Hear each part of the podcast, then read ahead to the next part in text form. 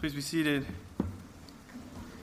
Well, good morning. My name is Ben Robertson, and I'm the RUF campus minister over at William and Mary. And so, if you're uh, family here in town for family weekend, I'd love to meet you afterwards. I'm really glad that you're here, um, and it's my delight to be uh, a pastor to the campus.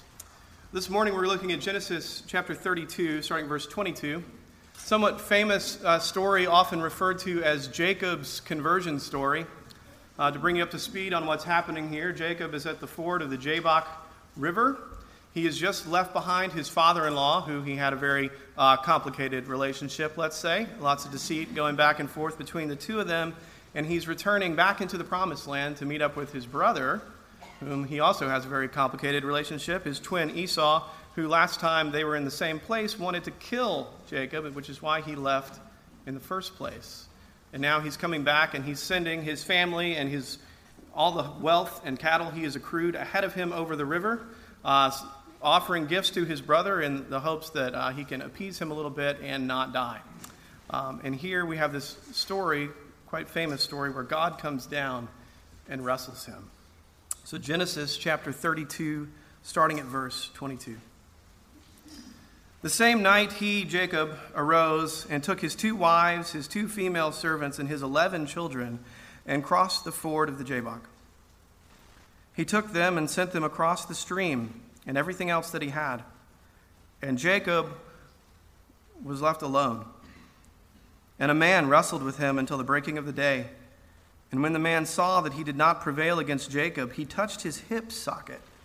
And Jacob's hip was put out of joint as he wrestled with him. Then he said, Let me go, for the day has broken. But Jacob said, I will not let you go unless you bless me. And he said to him, What is your name? And he said, Jacob. And then he said, Your name shall no longer be called Jacob, but Israel, for you have striven with God and with men and have prevailed. Then Jacob asked him, Please tell me your name. But he said, Why is it that you ask my name? And there he blessed him. So Jacob called the name of the place Peniel, saying, For I have seen God face to face, and yet my life has been delivered. The sun rose upon him as he passed Penuel, limping because of his hip. Therefore, to this day, the people of Israel do not eat the sinew of the thigh that is on the hip socket because he touched the socket of Jacob's hip on the sinew of the thigh. Let's pray. Lord God, we pray that you would be with us, that you would make your name great. We pray that you would speak uh, by your Spirit through your word, that you would transform us, so that you would show us who it is that you have called us to be, that we might be more and more transformed into the ones that you have called us to be, that we might love our neighbors and love you as you've created us to do. We ask this in the name of Jesus. Amen. Um, I love to watch uh, TV with my kids. One of our favorite shows to watch together is Breaking Bad. And um, I'm kidding. Uh, if you know what Breaking Bad is, you know you shouldn't watch it with kids. And it's not for everyone. It's definitely not for kids, and it's not for a lot of you. you a lot of you would very much dislike it. Uh, but last year, I dressed up as the main character uh, for Halloween, Heisenberg. Uh, so I shaved down to the goatee and I had the hat and the glasses, and I, I look a lot like him. It's kind of creepy. I wanted to put the hat and glasses on, but Don thought that would be pushing it too far uh, for the sermon. Um, so, but there's this critical point in the unfolding of the story of Breaking Bad where Heisenberg, who is a drug lord, if you don't know the story, uh, is confronting another drug gang, and he's appearing publicly for the first time, and he says this famous line, Say my name because he's been building his little empire and he wants to hear it. He wants to know that they know his name. But there's this tremendous irony to that famous line, say my name, because his name isn't Heisenberg. It's, that's the name he's created for himself. His real name is Walter White. Walter White, if you don't know the story, was this unassuming high school chemistry teacher, but he was in fact a genius. And he's diagnosed with cancer, but can't afford the treatments. And so, because he can't afford the treatments, he decides to go cook crystal meth and make some money on the side to pay for his cancer treatments. He's just going to pay for cancer treatments and then get out. No one will get hurt, no one will know. And of course, things spiral out of control. as he goes from being a guy who's just trying to cover his cancer to building this name, Heisenberg, the drug lord. There's another great irony in that show as well, and that is Walter White's name. See, at the beginning of the show, his friend, Elliott Schwartz, who's a multi billionaire pharmaceutical industry guy, offers to pay for his cancer treatment in the first place. But he refuses to take the money because his friend is the CEO of a company called Gray Matter. And his friend is Elliott Schwartz. Schwartz is German for black. Black and white makes gray matter. Walter was part of founding that company, but he sold out before they hit the big time. But Elliott kept the name and kept the ideas and kept the money up until then.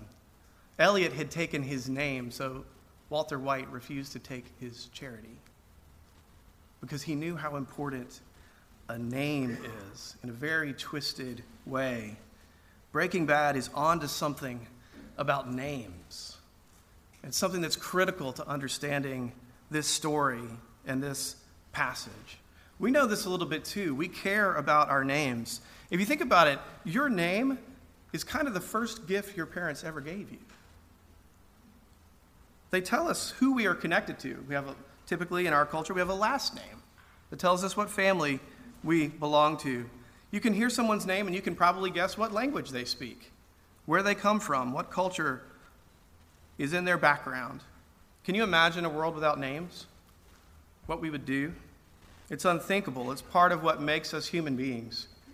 We have names. In the Garden of Eden, Adam's first job was to go around naming things. Alexander Schmemann, Eastern, Eastern Orthodox theologian, writes this about names. Now, in the Bible, a name is infinitely more than a means to distinguish one thing from another. A name reveals the very essence of a thing, or rather, its essence as a gift of God. To name a thing is to manifest the meaning and value God gave it, to know it as coming from God, and to know its place and function within the cosmos created by God. To name a thing is to call out its essence, to show what it is in connection with the world that God made. And names in the Bible, very often, not always, but very often, point to the essence of a thing. And before sin enters the world, when Adam's going around naming, it's all good stuff. After the fall, sometimes a name points out an essence that we'd rather not have, like we find here with Jacob. God is asking Jacob, What is your name? in the midst of the wrestling match. And of course, God knows the answer to this question. God's not saying, So what should I call you before we go into this blessing thing? Whose name do I fill out on the form? He's saying, Jacob, who are you? Who are you really? What's your identity? Do you know yourself? Jacob's name literally means ankle grabber because when he was born with his twin brother Esau, he's holding on to his ankle as they came out of the womb, even then trying to take the older brother's place. And as a figure of speech, ankle grabber means usurper or supplanter, circumventer, or in, in the most common sense, the deceiver, liar. It's basically like naming your son Little Weasel. you know, Esau, Esau means the hairy one, and then like we got Harry and, and Weasel um, as, as the children of Isaac. Um, a person who is conniving and grabbing for power, manipulating to get his own way. And up to this point in the story, Jacob has every bit lived up to that name. He's manipulated Esau into giving away his birthright in exchange for a bowl of stew when his own brother is starving to death. He deceives his blind father on his deathbed into giving him his older brother's blessing. And now, with his father in law, he's cheated him out of a bunch of cattle, and it's finally come full circle when his father in law turns the table on him a little bit and tricks him into sticking around for a few more years. But it's not good. He's the deceiver. Now, names in our culture don't always have that full sort of meaning. I mean, sometimes we'll consider what a name means when we pick it for our kids, and other times it's just like, you know, Jennifer was very popular in the 70s, and we're going to go with Jennifer. You know, a lot of Jennifers. Um, we pick the names because we like the way that they sound, but in the full sense, what is your name? In the biblical sense, what labels define who you are that shape your identity? Fill in the blank. Think about your family that you grew up in. I'm the blank one in the family. Thanksgiving is coming. You ready? What role do you play? Or with your friends, or with your coworkers at school? I'm the smart one, the funny one, the athletic one, the cool one, the spiritual one, the fun one, the leader, the responsible one, the successful one. All of those are good. We take on good names, right? But sometimes it's not. I'm the nerdy one. I'm the awkward one. I'm the ugly one. I'm the pervert. I'm the broken one. I'm the invisible one. I'm the useless one. Some of these are good and accurate, some of them are awful. And sometimes they're names that we put on ourselves that don't actually fit. It's just this projection that we want people to think that's who we are. But we're deeply afraid deep down it's not actually the case. And some of them are names that we were called. Some of us are living with names that we were given in middle school by a mean kid. And they still are carried around with us. These names, these labels, they shape our identity. There's stories that we tell ourselves about who we are. I work with college students. College is always, almost always, a time of identity crisis. Why? Because you're leaving your family typically for the first time. And you had a role and you had a person that you were then, but you come to college and you say, well, who am I now? How do I fit in here? That's who I was in high school. That's who I was with my family. But what's my role here, this new place with these new people, this new lifestyle? A lot of times for people who grew up in the church, before I was the good Christian kid, but what will I be here and how will I live that out? How will I embrace faith or not? Or I was in the top 5% in high school. That was everyone at William and Mary. 100% were the top 5%, but now it's only 5% in the top 5%, and 95% are not. Who am I? Was I just playing a role? But it's not just college students, it's every stage of our life. We are constantly asking this. When you if you are married, when you first got married, what does it mean for me, Ben, to be the husband now? How do I figure that out? What does it mean to be a parent if you're a parent? Stay at home moms, and then the kids go to school. I was mommy, and now I'm just mom. What does that look like? What do I do with myself? Or you're retired. For 40 years, the first question people always ask you is, What do you do? And you got to give them a name an identity. But what about now? Who will I be? Who will I be as an empty nester? Who will I be after the divorce? What am I? And God wants the real answer from Jacob. Because he spent his whole life being Jacob, but avoiding facing it. When he meets his future wife, Rachel, at the well, she says who asks him who he is, and he avoids using his name. I'm a relative, the son of Rebekah. But he doesn't say his name. And when he goes to meet his blind father, he says, I am Esau. His name means liar, and he's even lied about that. So, in this amazing story in Genesis 32, God takes on human form and literally wrestles with Jacob all night long. And even there, he won't give up his name. He's going to be the usurper. He's going to not just grab the ankle, but grab the whole body. He's going to fight. He's going to claw. He's going to be the supplanter until God finally pops his hip out of socket. Ever had a joint come out of socket? I jumped off the roof of a building once in college and my, sh- my left shoulder popped out of socket for about two and a half seconds. It was excruciating, and it's the weirdest feeling if you've ever had it happen. So strange. I cannot even imagine the hip. He's out of socket, out of joint. And I think that's when he finally, in his own way, gives up. He's still clinging on, though. But God says, hey, the sun's coming up, wrestling match is over. But Jacob says this it's similar to his whole life up until now, but quite different. I won't let go until you bless me. His whole life, he's been trying to get his own blessing, to acquire it for himself, to make his own name. And it's clear that Jacob understood who this man in the dark was, because when Jacob asks him, Hey, tell me your name, God responds, Why are you asking my name? You know who I am. I'm holding firm to you. He knows it's God. And I can't let go until you are the one who blesses me. To which God responds, What is your name then? And finally, perhaps for the first time in his life, he's honest. I am Jacob. I am the deceiver. He has come into grips with who he has been up until now, until God came down and wrestled him to the floor. Are you wrestling with God? I mean, Jacob's story is unique. Don't get me wrong. But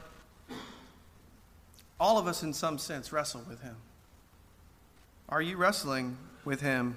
Or even now, do you have your hip out of joint? Feeling broken and not knowing what to cling to or where to seek that blessing because your way didn't work. You trying to make a name for yourself. Can you answer the question? Do you know who you are? What is your name? This beautiful thing, though, about this passage, part of the good news is God doesn't leave him as Jacob. He gives him a new name. He gets him to confess the old name so he can give him a new one. His new name is Israel, which means wrestles with God. Says, For you have contended with God and man and have overcome. It's like you wrestled with me and it paid off for you. It worked by God's grace. And this new name is amazing because it acknowledges his old self and his old ways, but it reorients his character not on Jacob, but on Jacob's relationship with God. His name is about how he relates to God, clinging to him. His name tells the story of the night that he was broken and the morning that God blessed him. It tells about his rebellion but also about his redemption, his death, and his resurrection. This new name, his new identity. Jacob afterwards is changed. It says, as he goes along, he walks with a limp. People can see it. Something happened last night. And so going forward, the nation of Israel, who would take on his name, they're saying, you know what, from now on, we're not going to eat that part of the animal. The hip part with the sinew and whatnot, that's where God touched Jacob. So, new rule we're not going to eat that part anymore. It's sacred, it's different, it's special. They understood something amazing happened when his hip was out of socket. And of course, Israel wrestles with God, becomes the name for the whole nation, and we, the church, are the continuation of that nation. Believers today are merely a continuation because all of God's people wrestle with Him. All of us do together and as individuals. And we all have to hold on to Him alone for that blessing. To give up blessing ourselves and making our own names, but to take the name that He gives us so that we can be blessed by Him, so that we can be a blessing, which is exactly what God had promised to Jacob's grandfather when he was on his way from Haran into the promised land, just like Jacob is here. And so he limps into the promised land with this new name blessed to be a blessing. And Jacob was far from perfect from here on out, but he does very much become a blessing to others. From him, the whole nation of Israel would come, and of course, ultimately, the Christ, who didn't just come down temporarily for a wrestling match, but put on human flesh permanently to be the one who was not struck in the hip, but struck in the heel, to die for us, as was promised in Genesis 3. Jesus, of course, he liked to rename people too. Remember that? Or Simon, Peter renames him the rock, or Peter, as we call him. And then James and John, the sons of Zebedee, Jesus renames them Boanerges, which doesn't sound cool, but when you translate it sons of thunder, it sounds awesome, right? We don't know why he called them that, but you, you, you're, you're the rock, you're sons of thunder. He's just nicknaming his guys. And I read that sometimes and I think, man, I want a cool nickname from Jesus. Like, that would be, awesome. It would be so cool. But we get new names too. We get new names in the fullest sense, these new identities. We are the beloved in Romans 9. We are friends. Jesus calls us friends in John 15. In Hebrews, he calls us brothers and sisters, part of the family. First John, we're called children of God. New creation. Your name is new creation in Christ, says Paul in 2 Corinthians. All of these things, this new identity that we have in Christ, and you could read through the whole New Testament and find so many places where we are called these different things. They reshape our stories, they reshape who we are. Part of what it means to follow God is to then live out all of those names, what they mean and what they imply about who we are and what we are to do, that we are dearly loved, friends of God, inheritors of his kingdom, children of the king, living in his realm, free to dwell and to do his will, to live as he has created us to live with him and with each other, to be blessed, to be a blessing. Those are all names and identities that anyone whose faith is in Christ has and can claim as your own. But even more, your specific name, you, the real name that we call each other. God says that those names are written in heaven Jesus talks about them being written in the book of life. The prophet Isaiah talks about those names being graven on his hands, etched into his hands, carved. But then, even, even more. The book of Revelation, chapter 2, remember the part with like the seven churches, and there's these letters going out and talking about overcoming by faith and, and persevering through per- persecution and all these things. Jesus says this. This is incredible. He says, He who has an ear, let him hear what the Spirit says to the churches. To the one who conquers, overcomes by faith, I will give some of the hidden manna, and I will give him a white stone with a new name written on that stone that no one knows except the one who receives it. It's this picture of entering into heaven and Jesus taking these little white stones and giving them to us and it's got a name on it that's your new name that only you know. Isn't that incredible? That name, in the full biblical sense, that tells you who you really are, who you were created to be, that just you and He know. I want a cool nickname from Jesus. It's coming. We will all get one. And it's not going to tell us that it's something different than who we are, but it's who we are fully made to be. Seminary president and counselor Dan Allender says that our growth in this life is simply moving towards being whatever that name will one day be. That you and I are in the process of com- becoming who God originally created us to be and will one day make us. To take all those names that we have in Christ the beloved, the chosen ones, the sons of God, the righteous and not to become someone different, but to become who we truly are, to begin to learn our true names, that one day we will know perfectly and fulfill with Him for all eternity. Don't you want to know what that name is? I want to know mine. And in the meantime, I want to be taking all the names I do know and putting them on and growing towards whoever it is that He has made you and me to be. May it be so. Let's pray. We thank you, Lord Jesus, the name above every name, the name to which every knee shall bow. And we praise you. We pray that you would take our names and make them jewels in your crown. Would we fulfill those names and live for your glory and your honor, that the world may know that you are the one, that you are the Savior, that you are our King, Will you use us? Will you bless us to be a blessing as we seek to follow you? And it's in the name of Jesus that I pray. Amen. Please stand together and sing.